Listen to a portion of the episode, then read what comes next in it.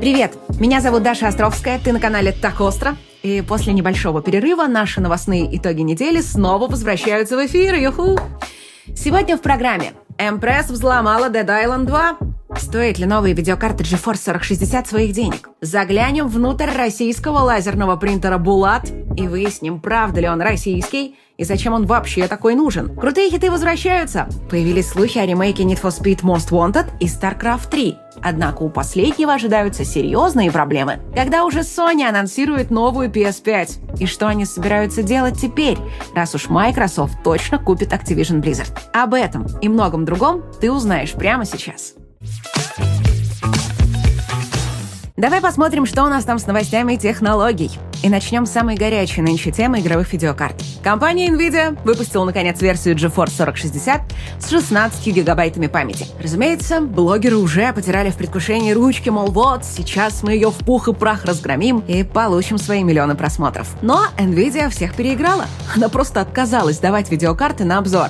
Типа, если кто хочет поглумиться, покупайте сами за свои денежки после релиза. Ну а после релиза оказалось, что карты почти никто не производит, и купить их очень проблематично. Как говорится, шах и мат вам хейтеры. Впрочем, Nvidia не побоялась опубликовать собственные тесты новой RTX 4060, из которых видно, что даже в специально отобранных самой Nvidia играх новинка получает преимущество лишь в паре проектов. А в реальных тестах обиженные блогеры даже нашли случаи, в которых RTX 4060 на 16 гигабайт уступает младшему собрату. Хотя разница мизерная и, скорее всего, объясняется проблемой с драйверами. И спрашивается, а зачем вообще было нужно ее выпускать? Неужели весь расчет только на людей, которые не разбираются в видеокартах и не смотрят на результаты тестов?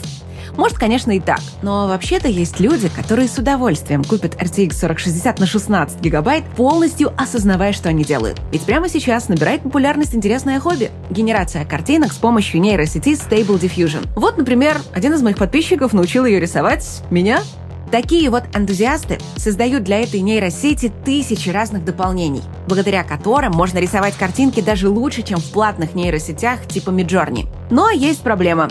Нейросети очень любят память видеокарты. И если ее не хватает, просто останавливают работу. Поэтому увлеченные этим делом люди порой покупают GeForce 3090 только ради 24 гигабайт памяти, чтобы рендерить картинки в огромном разрешении с максимальной детализацией. И вот у таких товарищей недорогие RTX 4060 на 16 гигабайт могут оказаться очень популярными. Потому что скорость там не очень важна, а вот память — это прям ключевой параметр. Но возникает вопрос. Если RTX 4060 с кучей памяти обычным геймерам бесполезно, то что тогда брать? Обширные тесты в десятках разных игр показывают, что по соотношению цена-скорость лучше всего показывает себя простая RTX 4060, в то время как RTX 4060 Ti и 4070 ей несколько уступают. При этом между собой они находятся на примерно одинаковом уровне. Но прежде чем выбирать себе новую видюху, лучше дождаться анонса новых видеокарт от AMD. Ожидается, что анонс Radeon RX 7800 и Radeon RX 7700 состоится уже в августе, возможно, на выставке Gamescom. Если верить первым утечкам, Radeon RX 7700 будет значительно быстрее RTX 4070 Ti, но при этом уступит 4070, в то время как Radeon RX 7800 будет немного ее обгонять.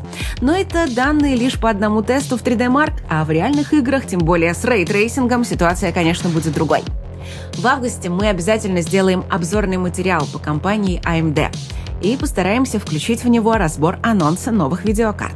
Ну и чтобы совсем закончить тему с видеокартами, расскажу, что компания Samsung сделала первые чипы видеопамяти нового поколения GDDR7. На бумаге они выглядят очень вкусно. Там и сумасшедшие частоты до 32 ГГц, и пропускная способность раза в полтора выше, чем у нынешних чипов. Но есть проблема. Даже нынешняя память настолько хороша, что производителям приходится всячески урезать ее мощность и сажать ее на все более узкие шины. Так что эту прибавку в скорости мы, игроки, вряд ли сможем почувствовать. А потому нам куда интереснее узнать, что там с перегревом и деградацией чипов. И вот тут новости скорее неутешительные. Samsung упомянула, что будет использовать для чипов более термостойкий компаунд, который держит перегрев аж на 70% лучше старого. А это явный признак того, что чипы получились просто адски горячими. И даже не факт, что первые их поколения вообще можно будет использовать в видеокартах. Сама Samsung говорит, что новые чипы смогут проявить себя в системах с искусственным интеллектом, дата-центрах, а также автомобильной электронике. А вот про игры пока не сказали ни слова. Ну а теперь давай отдохнем от железа и посмотрим, что там у нас с игровыми новостями. Российская хакерша Empress взломала очередную игру Dead Island 2. Ну а заодно поссорилась с владельцами торрента, где выкладывала свои релизы, мол, удаляют ее файлы, заражают их вирусами, а потому Empress напоследок обложила их разными нехорошими словами, типичная Empress, и начала публиковать релизы самостоятельно. А заодно выложила полный их список. И, почитав его, появился повод в очередной раз задуматься над судьбой игрового пиратства. Оказалось, что за всю свою долгую карьеру Эмпресс взломала лишь пару десятков крупных игр. Ну а без нее ситуация для любителей рома и попугаев была бы совсем грустной. Кстати, издание «Ведомости» сообщило свежую статистику. Оказывается, доля пиратской продукции на игровом рынке России резко выросла и составила 70%. Впрочем, цифра это как-то никого не шокировала. Наоборот – Удивительно, что после всех санкций она составила всего 70%. Это скорее свидетельство того, что блокада торговых отношений оказалась довольно дырявой. И единственное, что мешает российским игрокам заносить денежки разработчикам, это лень и возмущение подобным к себе отношениям. А главной мега-новостью лета стало признание того факта, что Microsoft практически гарантированно уже покупает Activision Blizzard. Британия еще сопротивляется, но у Microsoft упала забрала, и оно всерьез грозится завершить сделку без их одобрения. И главный вопрос, а что теперь будет с Sony? В одном из прошлых видео мы уже разбирали, что на рынке сейчас недостаточно места для двух успешных консолей. Поэтому предсказание Майкла Пактора, что через 10 лет Sony может вылететь из консольного бизнеса, вполне себе может стать реальностью. И похоже, что сама Sony относится к этому прогнозу максимально серьезно. За год она вложит в разработку игр более 2 миллиардов долларов. Это больше, чем в электронику и чипы. И, вероятнее всего, такой рост расходов связан с играми и сервисами. Уже к 2025 году Sony планирует тратить на их разработку 60% всех бюджетов. И это имеет смысл даже при текущем раскладе. В этом году внутриигровые покупки принесут Sony 19 миллиардов баксов. А вот продажи игр в два с лишним раза меньше. Так что да, с точки зрения разработчиков, игры-сервисы куда интереснее. А еще они прекрасно чувствуют себя на ПК. Так что, если PlayStation в будущем поплохеет, Sony сможет превратиться в обычного издателя и зарабатывать на собственных играх. Ну а пока ждем анонса новой PlayStation 5 с внешним дисководом. Инсайдер считает, что Sony специально тянет с ее анонсом, чтобы было чем перебить новости о покупке Activision Blizzard. Но не факт, что это случится в августе. А время у Sony уже поджимает. Напомню, что продажи, по слухам, планируют начать уже в сентябре. Так что, возможно, анонс состоится где-то в августе. Вероятно, опять же на выставке Gamescom. Игровая индустрия вошла во вкус и продолжает возрождать культовые хиты прошлых лет. Помнишь, как Microsoft говорила, что хочет вернуть серию StarCraft? Похоже, они сумели договориться с Blizzard уже сейчас. По слухам, StarCraft 3 таки запустили в разработку. Правда, не стоит возлагать на проект больших надежд. Достичь величия первой части он точно не сможет, а потому издательство даже не будет пытаться это сделать. Стратегии в реальном времени сейчас в глубоком кризисе, потому что совмещают в себе недостатки сразу двух жанров. Они динамичные, так же, как и экшены, то есть не дают игроку время спокойно подумать над своими действиями. Но в то же время они имеют абстрактные графику и геймплей, как шахматы что не привлекает массового игрока. В 90-х годах подобная графика и геймплей не выделялись на фоне других игр, поэтому стратегии спокойно становились блокбастерами. Но в наше время этот жанр, увы, оказался на обочине игровой индустрии. Поэтому StarCraft 3 может и случиться, но вряд ли его будут делать как блокбастер. Если только не решат превратить в шутер. А ведь и такие планы у Blizzard тоже были. И еще одна культовая игра может вернуться в виде ремейка. Это Need for Speed Most Wanted 2005 года. Сначала о новом проекте проговорилась одна из актрис озвучки, а затем инсайдер подтвердил, что ремейк уже почти готов, выйдет в течение ближайших 12 месяцев, а анонс может состояться уже в конце лета. Хорошо то, что обновленная Need for Speed Most Wanted сохранит стиль, саундтрек и атмосферу оригинала. Сменит движок, получит новую графику, а город Рокпорт станет гораздо больше. Однако один момент настораживает. Инсайдер заявил, что игровой процесс тоже собираются немного доработать. И после последних Need for Speed становится боязно. Как бы опять все не испортили. Ну а теперь довольно необычная для нашего канала тема. Начались продажи российского лазерного принтера Булат P1024. Реакция на эту новость была предсказуемой, сплошной сарказм. Типа, а там хоть одна деталь российская будет? Почему так дорого? 12 тысяч рублей. Китайские принтеры дешевле купить можно, а это тот же самый китаец, только шильдик сменили. И, кстати, зачем шильдик такой большой, чтобы логотип Пантума целиком закрывал?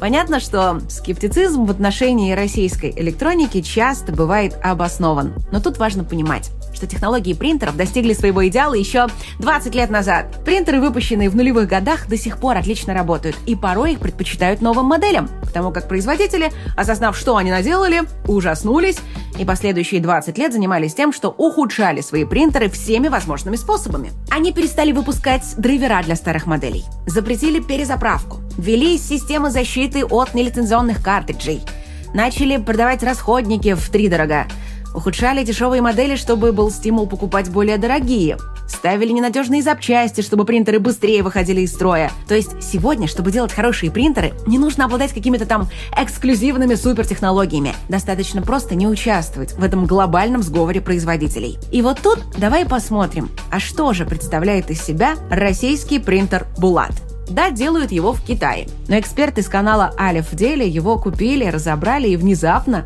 им понравилось. Принтер Булат построен на старенькой, но надежной платформе Samsung, объединяя в себе запчасти сразу нескольких разных моделей. Разработчики взяли надежную самсунговскую печку, усилили механику, сделали полностью свои платы и блок питания. С ними у дешевых самсунгов вечно возникали проблемы. И, наконец, разрешили перезаправку и сделали картриджи полностью совместимыми с самсунговскими. Вердикт экспертов – заявленные 50 тысяч страниц до первого техобслуживания принтер проходит без проблем. Выводы, конечно, делать рано. Все будет зависеть от дальнейшей поддержки аппарата драйверами, расходниками и запчастями, но модель как минимум получилась очень даже интересная. У нас уже было сразу два видео про кризис Голливуда.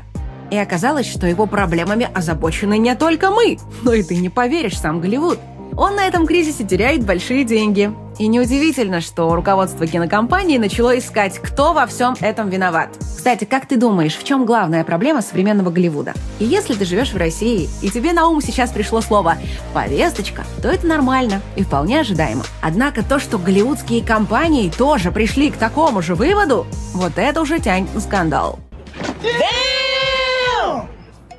Сразу три крупнейших медиакомпаний Netflix, Disney и Warner Bros. лишили своих топ-менеджеров, отвечавших за диверсификацию и инклюзивность. Ну а самым громким скандалом стал уход Латондры Ньютон из компании Disney. Аналитики считают, что боссы не простили ей потерю почти миллиарда долларов на активном продвигании актуальной повестки в детские мультфильмы, а также в киновселенную Марвел. Баз Лайтер, Тор, Любовь и Гром, Странный мир, и как апофеоз чернокожая русалочка. Даже приученные к толерантности западные зрители бунтовали и отказывались идти в кинотеатры.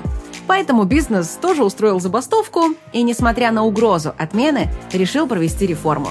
Впрочем, аналитики считают, что политика того же Диснея в целом не изменится. Они продолжат продвигать новые ценности, просто не так агрессивно, как сейчас. Впрочем, не факт, что подобная реформа поможет Диснею выйти из кризиса. Из-за провала в компании уже сейчас приходится распродавать непрофильный бизнес, например, собственные телеканалы. И уже пошли слухи, что это делается не для того, чтобы выручить немного денег, а для того, чтобы подготовить всю компанию Дисней к продаже. И даже называют главного кандидата на покупку. Ей может стать компания Apple. Представь себе, новые «Звездные войны», а там обгрызанная сбоку звезда смерти.